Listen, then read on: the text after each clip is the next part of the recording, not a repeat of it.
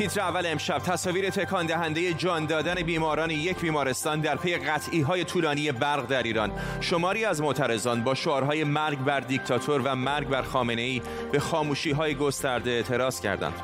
وزیر دفاع اسرائیل گفته ایران خوب می‌داند که ما در خاکش عملیات انجام می دهیم. افزایش شمار سفر ایرانی ها به ارمنستان برای تزریق واکسن کرونا سخنگوی سازمان هواپیمایی ایران گفته پروازها به ارمنستان افزایش پیدا می کند و جولان دوباره طالبان در افغانستان. طالبان مدعی شده 143 شهرستان را فقط در دو ماه اخیر تصرف کردند. به تیتر اول خوش آمدید.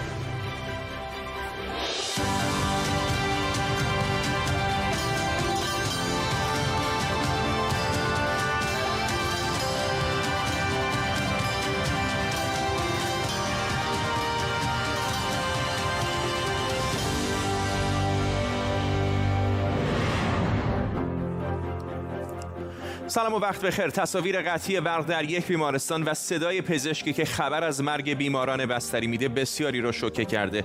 مشخص نیست که چرا سامانه های برق اضطراری در این بیمارستان به درستی کار نکردن.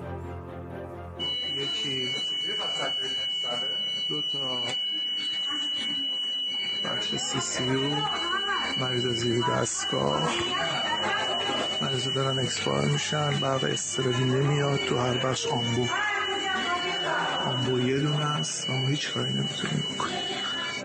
قطعی برق طولانی شبکه های مخابراتی رو هم مختل کرده. وزیر ارتباطات گفته اس های دکل های مخابراتی فقط برای دو ساعت می‌تونن بدون برق شهری کار کنن. همزمان شماری از معترضان تهرانی در خاموشی این قطعی برق طولانی علیه رهبر جمهوری اسلامی شعار دادن.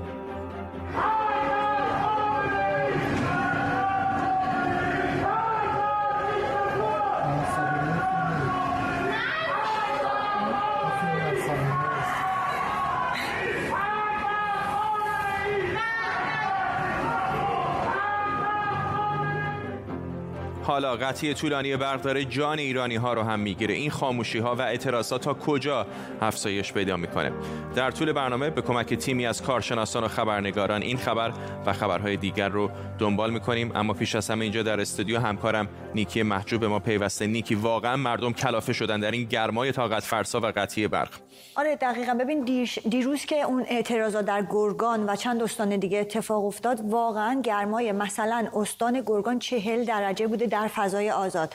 بعد یکی از مخاطبان ایران اینترنشنال می‌گفت هشت ساعت برق نداشتن. بعد برق که ندارن چون در آپارتمان زندگی می‌کنن آب قطع میشه. بعد آب که قطع میشه از اون طرف اینترنت ندارن. چون تلفنشون بی سیم هست تلفن قطع آسانسور ندارن. یعنی در یک برزخی افراد باید زندگی کنن که خب خشم دارن. یه تعدادی افراد هستن که میرن توی ماشینشون. کولر ماشین رو می‌زنن که شاید بتونن کمی خنک بشن. در اعتراضات دیشبی که در تهران اتفاق افتاد که یه, یه سری ویدیو هم دیدیم یه تعدادی از افراد در تهران خب اعتراض کردن شعار دادن. ولی مشکل اینه که افراد میگن ما چه در خونه هامون چه در محل کارمون با مشکل مواجهیم. دیروز مرغداری میگفتش که به خاطر گرمای زیاد جوجه ها رو تلف شدن و مجبور شدن جوجه ها رو دور بریزن. این یعنی در ادامه مرغ ها در از کمبود مرغ در ایران خواهیم داشت. از اون طرف تاکید میشه روی اینکه خب بیماری که داره میره بیمارستان نیاز به امکانات در هر حال داره اون رو از دست میده. فردی که در هر حال می‌خواد آسانسور استفاده کنه. چه اون فرد معلول باشه چه فرد مسنی باشه چه یک زن باردار باشه امکان استفاده از آسانسور رو نداره.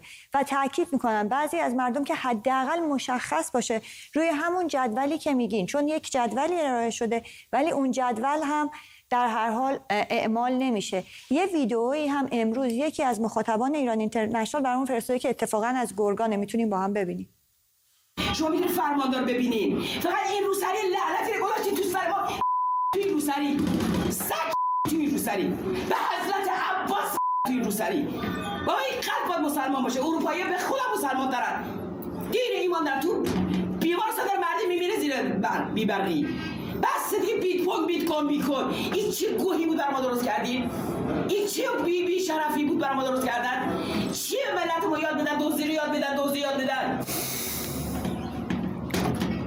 بس دیگه همه دزدیدن بردن خوردن. حضرت عباسی انقدر نون انقدر آب شکم همه سیره. دو دو بده انقدر جان بزنین همه تارا رو. حضرت عباس با مردمی کاره نکنین. زشته گناه دارن. به سوتو آمدن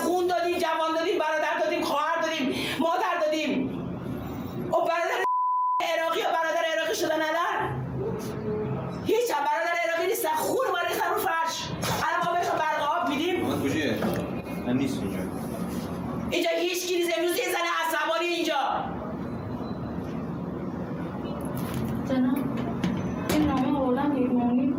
ای بابا میگن اینترنشنال دروغ میگه. هست. فراد اخبار دروغ میگه. هیچ چی حضرت عباسی دروغ نمیگه همش راسته کلافن دیگه مردم قابل درک هم از تو این گرما. من یادم بچه‌م بودیم بالاخره برق می‌رفت ولی اون موقع دست کم آدم می‌دونست که شرایط اینطوری. الان سالها بود که برق به این صورت نمی‌رفت. نه واقعا این اصلا دفعه اوله که اینجوری مردم تو ساعتهای طولانی تو گرمای بالا باعث میشن که یه همچین اتفاقی بیفته. از اون طرف واکنش بعضی مقامات بیشتر مردم عصبانی می‌کنه. مثلا سخنگوی صنعت برق گفته فاصله تولید و مصرف مصرف برق در ایران به دلیل گرمای هوا افزایش پیدا کرده که خب این خودش باعث یه سری واکنش ها در توییتر شد.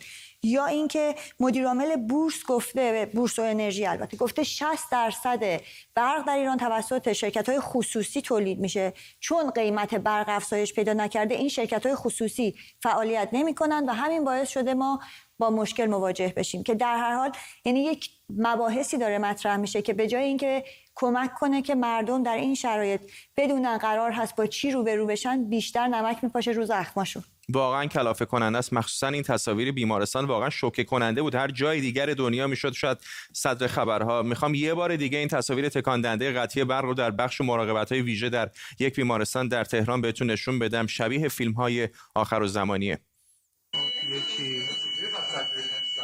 دو تا. بخش سی سی دستگاه. مریض دارن اکسپار میشن برق استرابی نمیاد تو هر بخش آمبو. آمبو یه دونه است و ما هیچ کاری نمی‌تونیم بکنیم.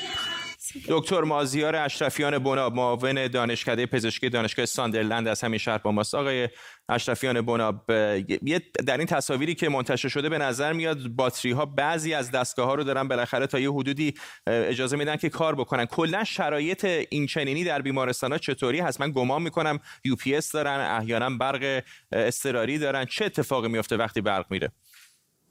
با سلام و درود خدمت شما و بینندگان محترم برنامه. واقعا همونجور که شما فرمودید صحنه ها تکان دهنده بود و به شدت.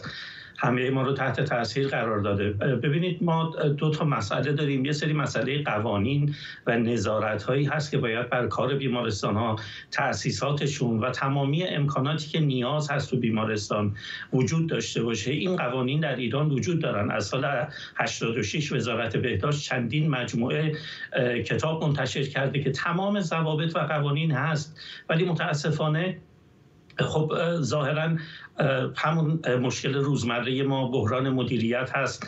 بالاخره باید این دستگاه های تامین برق اضطراری مرتب چک بشن کنترل بشن کیفیت و کاراییشون در واقع کنترل کیفی بشه.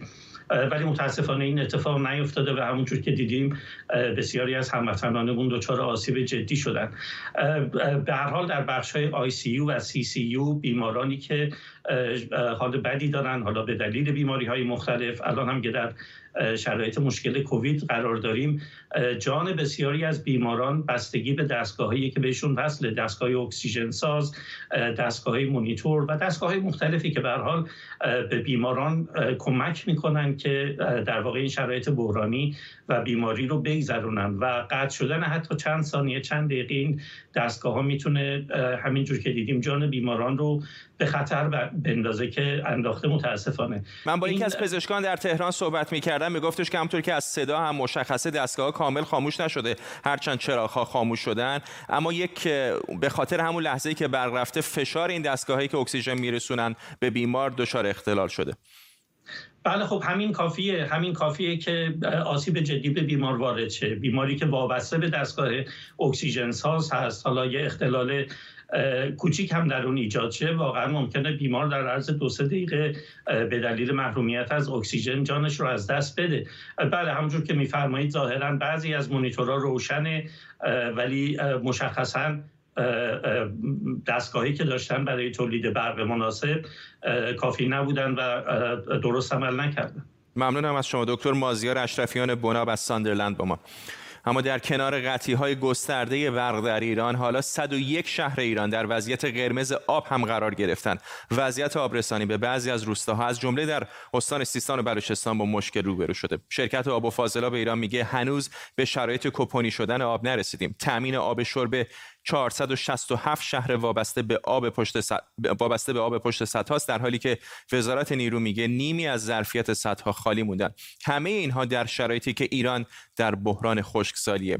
منصور سهرابی پژوهشگر اکولوژی از شهر کیل در آلمان با مساقه سهرابی چه اتفاقی داره میفته برای آبرسانی در ایران؟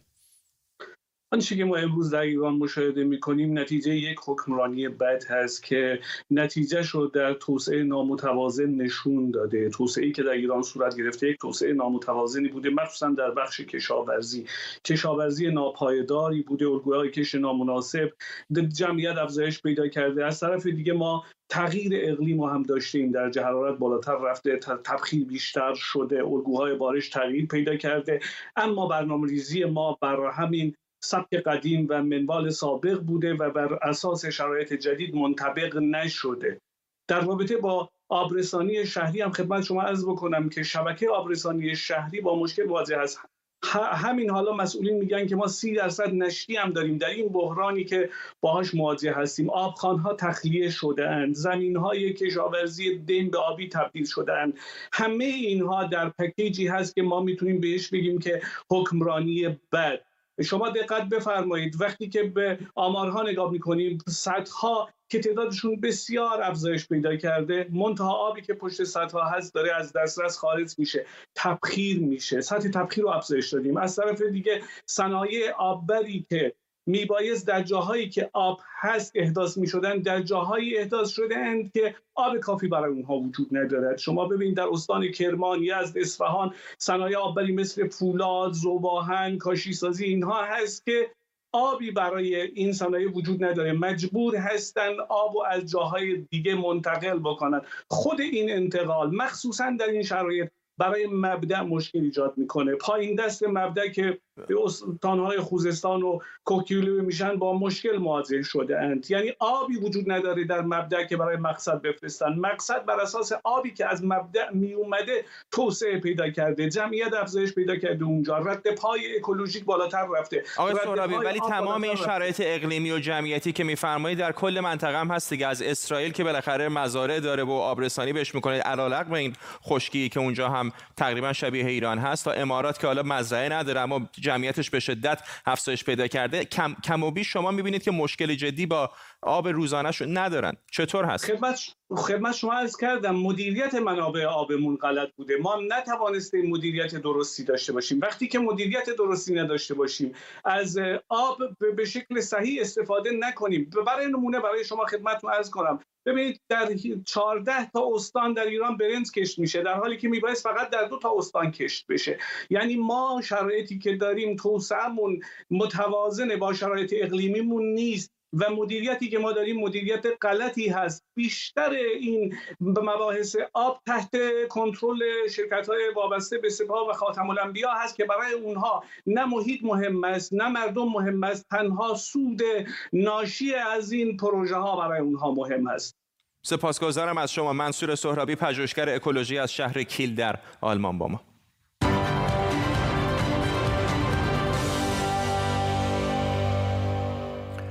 امروز صبح مراسم معارفه رئیس جدید قوه قضاییه برگزار شد. غلام حسین محسنی اژه‌ای سال 1335 در روستای اژه‌ای در استان اصفهان متولد شد. در 16 سالگی به حوزه علمیه اصفهان میره و بعد از مدتی به مدرسه حقانی قم یعنی همون جایی که رئیسی هم بود. در اونجا شاگرد دو نفری میشه که بعدا از مسئولان اصلی قوه قضاییه شدن یعنی بهشتی و قدوسی. بعد از انقلاب از رؤسای کمیته انقلاب اسلامی اصفهان میشه. ولی علی قدوسی که اون موقع دادستان کل انقلاب اسلامی بود ازش می‌خواد که بره تهران و به این ترتیب وارد قوه قضاییه میشه.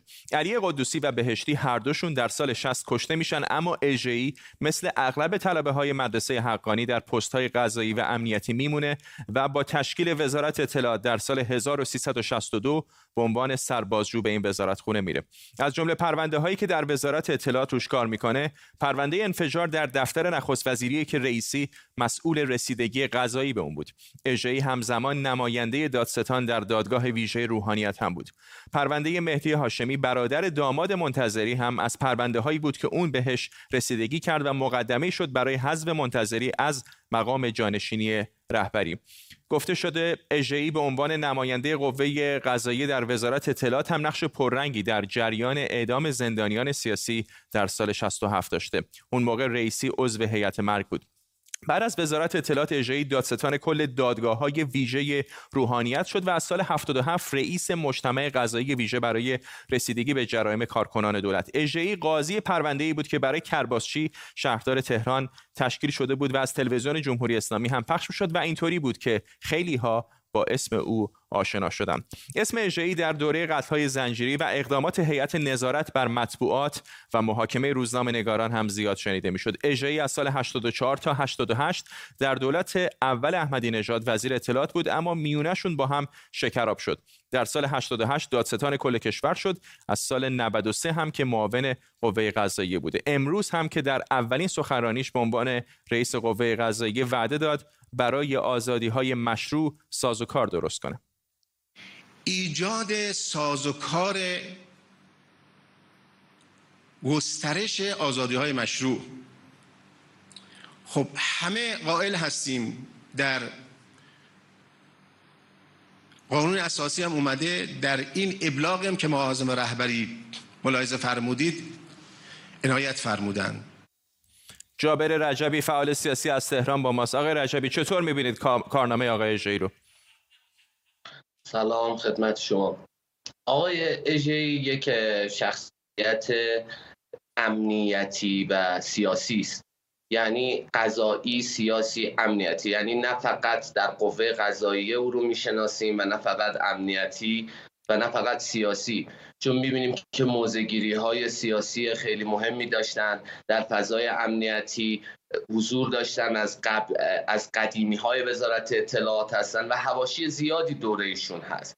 یعنی متاسفانه ما امروز با انتخاب آقای اژه یک پیامی به فعالان سیاسی به کنشگران سیاسی انتقال پیدا کرد که شاید روزهای سختی رو داشته باشند چون ما وقتی که نگاه می‌کنیم آقای اژه‌ای در زمانی که آقای کرباسچی رو دادگاهی می‌کردن یه موقعی برای ماهایی که نوجوان بودیم یک نماد عدالت خواهی بود. بعد در روزهای سالهای آینده آقای اجهی یک مقداری برای همه یک چهره ترسناک معرفی شد. مهم امروز اینه که حاکمیت باید ببینیم چه تصمیمی گرفته. اما اینه که قبل از انتخاب آقای اژه‌ای وقتی که در فضای عمومی جامعه معرفی شد آقای اژه‌ای ما دیدیم که خیلی ها با نگرانی در مورد اون مسئله اظهار نظر می‌کردن. گویی که قرار است یک اتفاقی بشه یا با یک مشت آهنین روبرو بشه. گرچه خود آقای اژه‌ای امروز صحبتهایی داشتن که این صحبتها شاید می‌خوان فصل جدیدی رو آغاز بکنن اما اگر به گذشته برگردیم به برخوردهای ایشون بخوایم برگردیم سزلی سیاسی امنیتی و قضایی می‌تواند که کار رو بسیار سخت بکنه. در همین تاریخ معاصرتر در دوران آقای احمدی نژاد وقتی وزیر اطلاعات بود هم تنش هایی بود بین او و آقای احمدی نژاد. چه بود جریان اون؟ ببینید مسئله وزارت اطلاعات یک مسئله بنیادینه. یعنی بالاخره این وزارت اطلاعات تحت اختیار رئیس جمهور اما گزارش به رئیس جمهور نمیده. مسئله آقای احمدی نژاد نیست مسئله آقای روحانی نیست.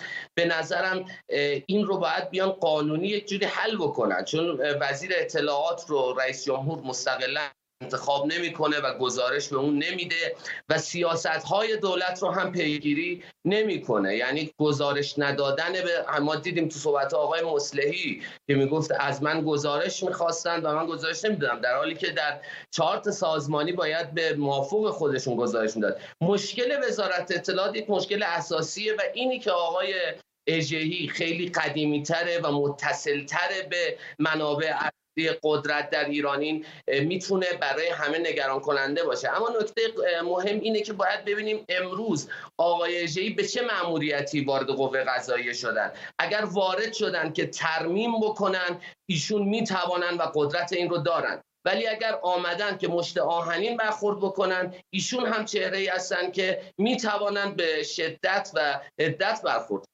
جابر رجبی فعال سیاسی در تهران ممنونم از شما. و خبری فوری داریم از تهران. ویدئویی از وقوع آتش سوزی در رسانه های اجتماعی منتشر شده که گفته شده در یک مجتمع صنعتی در غرب تهران در جاده قدیم کرج است. تصاویری که می‌بینید لحظات پیشتر شبکه اجتماعی منتشر شده. بعضی از کاربران میگن صدای انفجاری هم از غرب تهران شنیدن. آنچه می‌بینید دود غلیزی است که در آسمان تهران به هوا برخواسته. هنوز علت این انفجار یا آتش سوزی و قربانیان احتمالیش در دست ما اطلاعاتی نیست. اما تصاویری که می‌بینید کمی پیشتر در شبکه اجتماعی منتشر شده. انفجار آتش سوزی در غرب تهران. کاربران شبکه اجتماعی میگن صدای انفجار هم شنیدن. بنی گانس وزیر دفاع اسرائیل در تازه ترین اظهاراتش گفته اسرائیل هر زمان و هر جا نیاز باشه علیه ایران اقدام می‌کنه. او در ادامه گفته ما در حال مبارزه با ایرانیم و باید از خودمون دفاع کنیم. گان... گانتس همچنین گفته مقامات ایران می‌دونن که ما بلدیم چگونه اقدام کنیم. همکارم اشکان صفایی از اورشلیم با ماست. اشکان کم سابقه است. اظهاراتی اینقدر روشن و عیان که ما داریم در خاک کشور دیگه عملیات انجام میدیم. بله و خب البته به صورت مستقیم نگفت در خاک ایران ولی وقتی که میگه هر جا احتمالا خاک ایران هم جزش هست و باید گفت که سه بار هم در طول 24 ساعت گذشته گنس هشدار نسبتا مشابهی داده. اینهایی که شما گفتید رو در واقع عصر دیروز در یک مصاحبه با کانال 13 بیان کرد که گفت ما با ایران در حال جنگ هستیم و گفت که ایران هم می‌دونه که ما بلد هستیم چطور دست به اقدام بزنیم. ساعتی بعد بعد از اون در یک مراسمی که برای یادبود سربازان کشته شده اسرائیلی در جنگ با لبنان بود هم دوباره به ایران هشدار داد. در اونجا گفت که اسرائیل از همه امکاناتی که در دست داره چه در زمین چه در هوا چه در دریا و چه از در واقع در عرصه سایبری استفاده می‌کنه برای اینکه جلوی دستیابی ایران به سلاح اتمی و یا تسلیح ایران برای ضربه زدن به اسرائیل رو بگیره. گفت که ما اقدامات خودمون رو در واقع در زمان و مکانی که برای خود اسرائیل مناسب باشه انجام میدیم و گفت که اسرائیل برتری نظامی خودش رو برای حفظ ثبات و امنیت خودش و کشورهای منطقه همچنان حفظ خواهد کرد. بار دیگه هم امروز دوباره بنیگنس یک هشداری داد به ایران و البته به گروه های نزدیک به ایران که گفت که اسرائیل هیچ گونه در واقع نقض حاکمیت ملی خودش رو چه به صورت شلیک راکت باشه چه به هر صورت دیگه از سوی گروه های نزدیک به ایران یا خود ایران قبول نخواهد کرد و به اون واکنش نشون میده. ممنونم از تو اشکان صفای خبرنگار ما در اورشلیم. داری تاسیس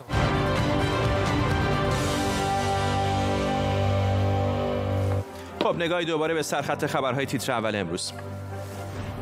همزمان با قطعی های گسترده و بی برنامه برق معترضان در تاریکی شعارهایی علیه رهبر جمهوری اسلامی سر دادن و در بعضی از شهرها دست به تجمع زدن. پخش فیلمی از بیبرقی بخش مراقبت های ویژه یک بیمارستان در تهران و جان دادن بیماران با اعتراض های زیادی روبرو شده.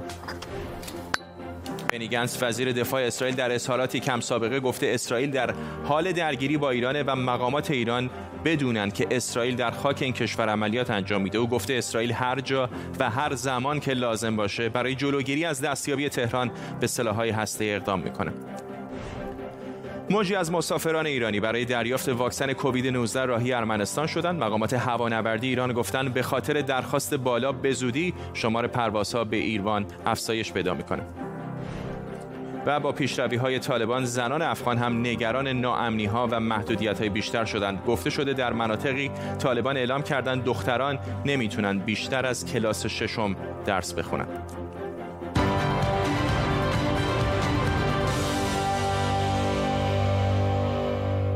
خب همطور که کوتاه هم اشاره کردم این روزها بازار بلیت هوایی و زمینی به مقصد ارمنستان برای دریافت واکسن کرونا حسابی داغ شده. گفته شده مسافران بلیت پروازها و اتوبوس‌های ایروان رو تا چند هفته آینده خریداری کردند. ارمنستان اعلام کرده که واکسیناسیون رایگان کرونا در این کشور حتی برای گردشگران انجام میشه و همین باعث شده ایرانی های زیادی از این سفر استقبال کنن لیلا سعادتی همکارم اینجا در استودیو با ماست. لیلا بیشتر بهمون بگو که چه هست این که همه راهی ارمنستان شدن؟ قبلا هم رفتن امارات. یعنی ایرانیا بیشتر به امارات رفتن قبلا. کسایی که حالا وضع مالی بهتری داشتن رفتن اونجا فایزر عموما تزریق کردن و آمریکا هم رفتن. خودت هم می‌دونی تو خود تو سوشال مدیا هم بحث زیاد بود. و در مورد ارمنستان یه چند هفته ای هستش که ایرانیای زیادی دارن میرن ارمنستان. چه شخصی دارن میرن چون می‌دونی که مرسا بسته است و تا در واقع تا نوردوس که اگه با اتوبوس برن اتوبوسای ایرانی برن تو مرز نوردوس بعد اونجا پیاده بشن بعد از مرز که خارج میشن بعد اونجا در واقع اتوبوسای ارمنستان رو بگیرن که برن به ایروان خب این اتفاق افتاد که خودشون شخصا می‌رفتن بعد تورای گردشگری بود دید که خب ایرانیا دارن میرن اونجا ارمنستان هم از این فرصت استفاده کرده و داره تور گردشگری واکسن راه اندازی کرده. ما می‌دونیم که ارمنستان سه تا واکسن دستش داره سینوفارم چین سینوواک چین و آسترازنکا. آسترازنکا از سبد کوواکس گرفته و سهمیه اون هست و ما می‌دونیم که کمتر از مثلا 3 درصد از مردم ارمنستان واکسینه شدن و ظاهرا اقبال زیادی به واکسن نداشتن. آسترازنکا داره فرصت در واقع اون تزریق داره تموم میشه. بعد هوشمندی هم به خرج داده. خب می‌دونه که آسترازنکا خب به هر حال نسبت به سینوواک و سینوفارم هم خب مقدار دم کننده مفیدتره داره اون در واقع ولی پولی نمی‌گیره از این مسافرا. نه رایگان هست در واقع. در واقع هزینه‌شو گمان می‌کنم که به خاطر گردشگری درآمدشون هست یعنی یعنی اصلا رونق داده واقعا. یعنی با این option در واقع رونق داده. تورای گردشگریان اومدن استفاده می‌کنن. میگن حالا سه شب چهار شب سه روز همراه با واکسن. و همچنین هواپیمایی. خب می‌دونید که ایران خطی در واقع خط هواپیما بین ایروان و تهران یا تبریز نداره و ارمنیا ایرورز هستش که پرواز داره که از هفت تا در هفته هفت پرواز به 11 پرواز در واقع افزایش شده اما یه اتفاق اینجا افتاده. یعنی درسته که ایرانیا دارن میرن اونجا و برای اینکه آسترازنکا می‌دونیم که از یک ماه تا سه ماه هست بین دوز اول و دوز دوم. ایرانیا مجبور هستن که مثلا دارن میرن اونجا برگردن چون سی روز فقط می‌تونن اونجا بمونن. برگردن دوباره برای دوز دوم مراجعه بکنن. اینجا اتفاقی افتاده. یک درآمدزایی برای ایران به وجود اومده. یعنی 400 هزار تومان برای ورود اول بعد عوارضی بدن 600 هزار تومان برای ورود دو یک میلیون تومان. یعنی ایران از هر نفری که میره اونجا واکسن می‌زنه یه میلیون تومان درآمدزایی می‌کنه. تورای گردشگری هم از این منظر دارن درآمدزایی می‌کنن. اقتصاد ارمنستان هم داره تکون می‌خوره. هواپیمایی های در واقع شرکت های ایرلانز ارمنستان هم دارن سود می‌کنن و چیزی که من شنیدم این هستش که اصلا پره. یعنی در واقع هواپیما میره میاد پره داره که هزینه‌اش خیلی بالاست. یه چیزی من میگم خیلی دردناکه فردا. اینو من یکی از مخاطبا به من گفت معلول هست و توانیاب هست. در واقع با ویلچر حرکت می‌کنه. گفتش که من هنوز واکسن دریافت نکردم. من می‌خوام به پرستارم بگم اگه با من میاد منو ببره. در واقع به ایروان که من اونجا واکسن بزنم و برگردم. داستان دردناک. ممنونم از لیلا سعادتی همکارم اینجا در استودیو با ما. تصاویر زنده داریم از ساختمان شماره ده جایی که بوریس جانسون نخست وزیر بریتانیا قراره تا دقایق دیگه با تیم پزشکی نخست وزیری در یک کنفرانس مطبوعاتی در مورد احتمال کم شدن بعضی از محدودیت ها در بریتانیا صحبت بکنید تصاویر زنده رو می‌بینید از مقر نخست وزیری در مرکز لندن. اینجا در بریتانیا همزمان با افزایش تعداد مبتلایان به کرونا آمار جانباختگان تغییر محسوسی نکرده. دلیل اصلی واکسیناسیون گسترده در این کشور عنوان شده. انتظار میرم طور که بهتون گفتم بوریس جانسون نخست وزیر کشور تا دقایق دیگه از کاهش بعضی محدودیت ها خبر بده. همکارم بهاره خدابنده اینجا در استودیو با ماست. بهاره الان شرایط محدودیت ها در بریتانیا چطور هست و انتظار میره که چه تغییراتی بکنه؟ ببین خب برای برداشتن محدودیت ها بریتانیا چهار تا مرحله تعریف کرده که الان اغلبش رو برداشتن در سه مرحله گذشته. مرحله چهارمش قرار بود که دو هفته پیش اتفاق بیفته. منتها به خاطر همین ویروس دلتا گونه دلتا که گسترش داره پیدا می‌کنه مرتب توی بریتانیا تصمیم گرفتن که دست نگه دارن تا موقعی که تعداد کافی از مردم واکسن زده باشن و بعد از اون بتونن که چهار هفته بعد اینطوری که گفتن مرحله نهایی رو انجام بدن بقیه محدودیت ها هم بردارن. تا این مرحله 50 درصد از مردم بزرگسالان در واقع بریتانیا به طور کامل واکسینه شدن یعنی هر دو دوز واکسن رو دریافت کردن و بنابراین انتظار میره که امروز همین دقایق دیگه که قرار بوریس جانسون صحبت کنه اعلام بکنه که 19 جولای یعنی دو هفته دیگه محدودیت ها مرحله چهارمش برداشتنش مرحله چهارمش برگزار میشه و در واقع تمام محدودیت ها برداشته میشه. محدودیت های داخلی زیاد دارن که مثلا در محیط بسته چند نفر باشن چند نفر پشت میز بشینن که خب اونها مال داخل بریتانیا است منتها چیزی که خیلی سر و صدا کرده مسئله اینه که می‌خوان اجباری بودن ماسک رو حذف بکنن. قانونی نیست که دیگه مجبور نیستی شما ماسک بپوشید در محیط بسته. که خب این خیلی دچار در واقع مناقشه سرش ایجاد شده به خاطر اینکه خیلی از کارکنان متروها کارکنان اتوبوسرانی کارکنان جاهایی که در واقع در فضای بسته هستن. فروشگاه ها مثلا نگران هستن از اینکه مرتب برخورد دارن با مردم. الان هم خیلی رعایت نمی‌کنن. درسته. این درسته. این منتها خب قانون داره. الان اگر که کسی رعایت نکنه میشه جریمش بکنن. ولی بعد از این به بعد قرار هست که به عهده خود فرد باشه که تصمیم بگیره که ماسک رو بپوشه یا نه. منتها خب مسئله اینه که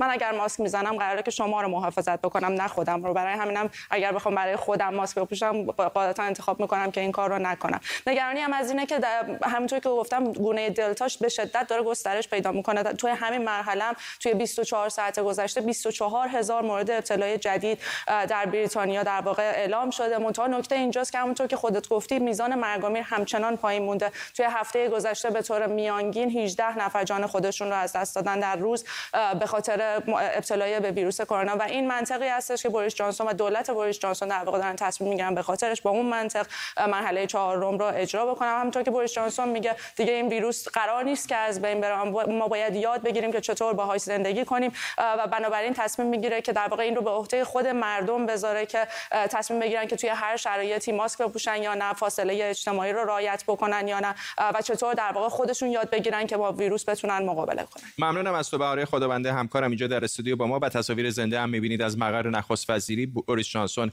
نخست وزیر بریتانیا لحظات پیش وارد شد و در پودیوم داره صحبت می‌کنه. انتظار میره که در همین سخنرانی از کاهش بعضی از محدودیت ها تا 19 ماه در بریتانیا خبر بده.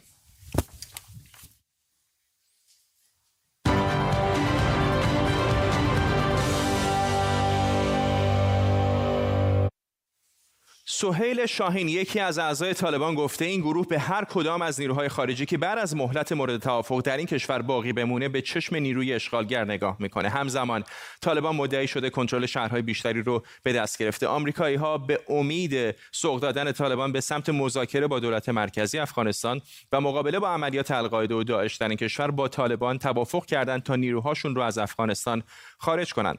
در پی این توافق طالبان پیشرویهاش رو به شدت افزایش داده و شروع به تصرف مناطق مختلف کرده تا جایی که تا ماه پیش موفق به تصرف بیش از چهل شهرستان شده بود. حالا وضعیت به شکلی در آمده که تاجیکستان هم اعلام کرده به دلیل ادامه درگیری ها در ولایت مرزی بدخشان بیش از هزار سرباز افغان به تاجیکستان پناه آوردند. در همین حال بعضی کشورهای عضو ناتو مثل ترکیه مایل به موندن در افغانستانند. اردوغان رئیس جمهوری ترکیه پیشتر گفته بود با رئیس جمهوری آمریکا به یک توافق کلی دست پیدا کرده تا بعد از خروج نیروهای ناتو نیروهای ترکیه برای تامین امنیت فرودگاه کابل در افغانستان بمونند این در حالیه که سهیل شاهین یکی از رهبران طالبان گفته هر نظامی خارجی که تا مهلت مقرر از افغانستان خارج نشه به عنوان نیروی اشغالگر هدف قرار می‌گیره. در همین حال طالبان به پیشرویهاشون ادامه دادن و آخرین خبرها از این حکایت داره که همین دیروز نه شهرستان دیگه به دست طالبان افتاده که شش تا اونها در ولایت بدخشان بوده. اوزا در ولایت بلخ هم رو به وخامت گذاشته تا جایی که بعضی کشورها اقدام به بستن کنسولگری هاشون در این ولایت کردن. ایران هم فعالیت کنسولگری خودش رو در ولایت بلخ محدود و کارمندانش رو به کابل منتقل کرده. در مجموع الان طالبان مدعی که کنترل بیش از 143 شهرستان از مجموع 421 شهرستان افغانستان رو در اختیار داره. هرچند وزارت داخلی افغانستان معتقد طالبان توانایی و امکانات لازم برای حفظ متصرفاتش رو نداره. با پیشروی های طالبان زنان افغان هم نگران ناامنی ها و محدودیت های بیشتر هستند. گفته شده در بعضی از مناطقی که تازه به تصرف طالبان در اومدن زنان نمی‌تونن بدون محرم از خانه بیرون برن و قیمت برقه هم در این مناطق دو برابر شده. حتی در مناطقی طالبان اعلام کردند که دختران نمی‌تونن بیش از کلاس ششم درس بخونن. تحمینه تومیریس فعال حقوق زنان از آلمان با ماست. خانم تومیریس به نظر میاد شرایط بسیار نگران کننده است به خصوص خارج از شهرهای بزرگ مثل کابل و به خصوص برای زنان. سلام از می‌کنم خدمت شما و بینندگان برنامه تان مسئله است با گسترده شدن دامنه جنگ در شهرهای بزرگ در افغانستان. بزرگترین آسیب را نه تنها سایر شهرها می‌بینن بلکه کابل در معرض آسیب جدی قرار داره و وابسته شدن راه های مواصلاتی تجاری کابل می‌تونه در آستانه رفته رفته البته در آستانه سقوط اقتصادی و بعد نظامی قرار بگیره که این می‌تونه چند پیامد عمده حداقل بر زنان در سایر نقاط افغانستان داشته باشد و زمانی که حکومت و یا دولت در کابل نتوانه سایر امکانات که در راستای حمایت از حقوق زنان است در سایر ولایات افغانستان فراهم بسازد در قدم اول و با روی کار آمدن حکومت طالب محور اگر ما بگوییم و یا سهیم شدن طالبان در قدرت در افغانستان در قدم نخست مسئله جایگاه و کرسی زنان در سیاست در افغانستان با خطر جدی مواجه است. در طول 20 سال گذشته زنان به سختی توانستند علاقه مردم را نسبت به حضور خودشان در سیاست به دست بیارن و باورمند بودن از مردم افغانستان و اثر بخشی سیاسی و سیاستگذاری زنان و شناخت واقعی زنان سیاستمدار همیشه با چالش روبرو بوده. از یک طرف دیگر با ناامن شدن وضعیت در افغانستان خانه های امن و زنانی که در خانه ها قرار دارند آیندهشون نامعلوم است. وزارت امور زنان و سایر نهادهایی که در حمایت از حقوق زنان فعالیت می‌کنن با کمبود امکانات سلب قدرت و صلاحیت مواجه میشن و این در مجموع می‌تونه روی زندگی تمام زنان در افغانستان متاسفانه تاثیر منفی بگذاره ممنونم از شما. تحمینه تو میریس فعال حقوق زنان از آلمان با ما. خب بخش باقی مانده از برج فرو ریخته چمپلین سات در میامی با استفاده از مواد منفجره تخریب شده. علت تخریب پیش از موعد مقرر این ساختمان احتمال ریزش در اثر وزش طوفان اعلام شده. 11 روز پیش بخشی از این برج 12 طبقه با 130 واحد مسکونی در میامی فلوریدا فرو ریخت این لحظه انهدام کنترل شده این ساختمان.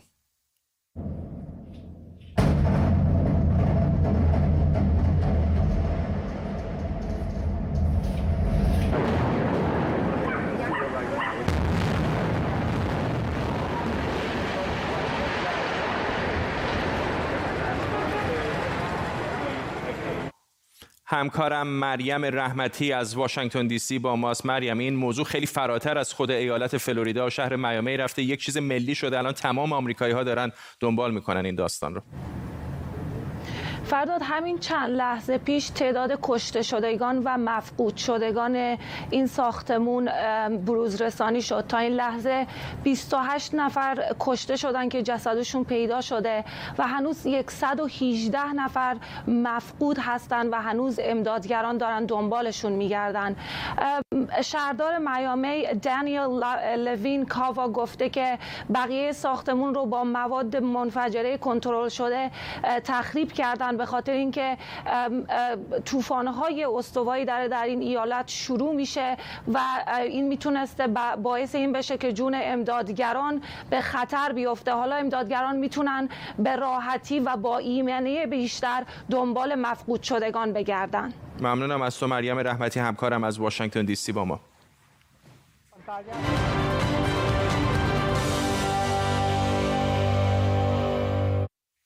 شاید اسم باران رو این روزها شنیده باشید. بچه شامپانزه ای که مادرش در قفس باغ وحش ارم تهران قبولش نکرد. یه مدتی هم ایمان معماریان دامپزشک و فعال حمایت از حیوانات اونو برد پیش خودش تا ازش مراقبت کنه. حالا اما باران بالاخره تونسته از ایران خارج بشه و به مقصد برسه. با خود ایمان معماریان امروز در مورد وضعیت باران صحبت کردیم.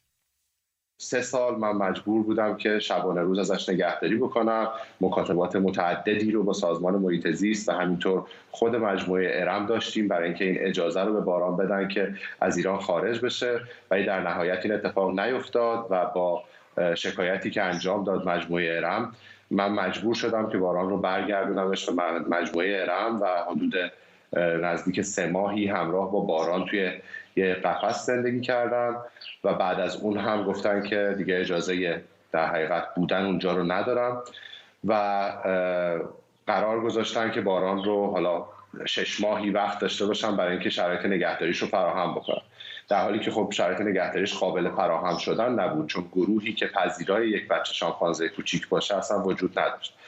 بعد از اون خب مادر باران رو متاسفانه گذاشتن پیش نرها برای اینکه دوباره جفتگیری بکنه و البته دلیل نگهداری از باران همین بود که فکر می‌کردن چون یک شامپانزه ماده است می‌تونن نگهش دارن در آینده ازش باز بچه بگیرن.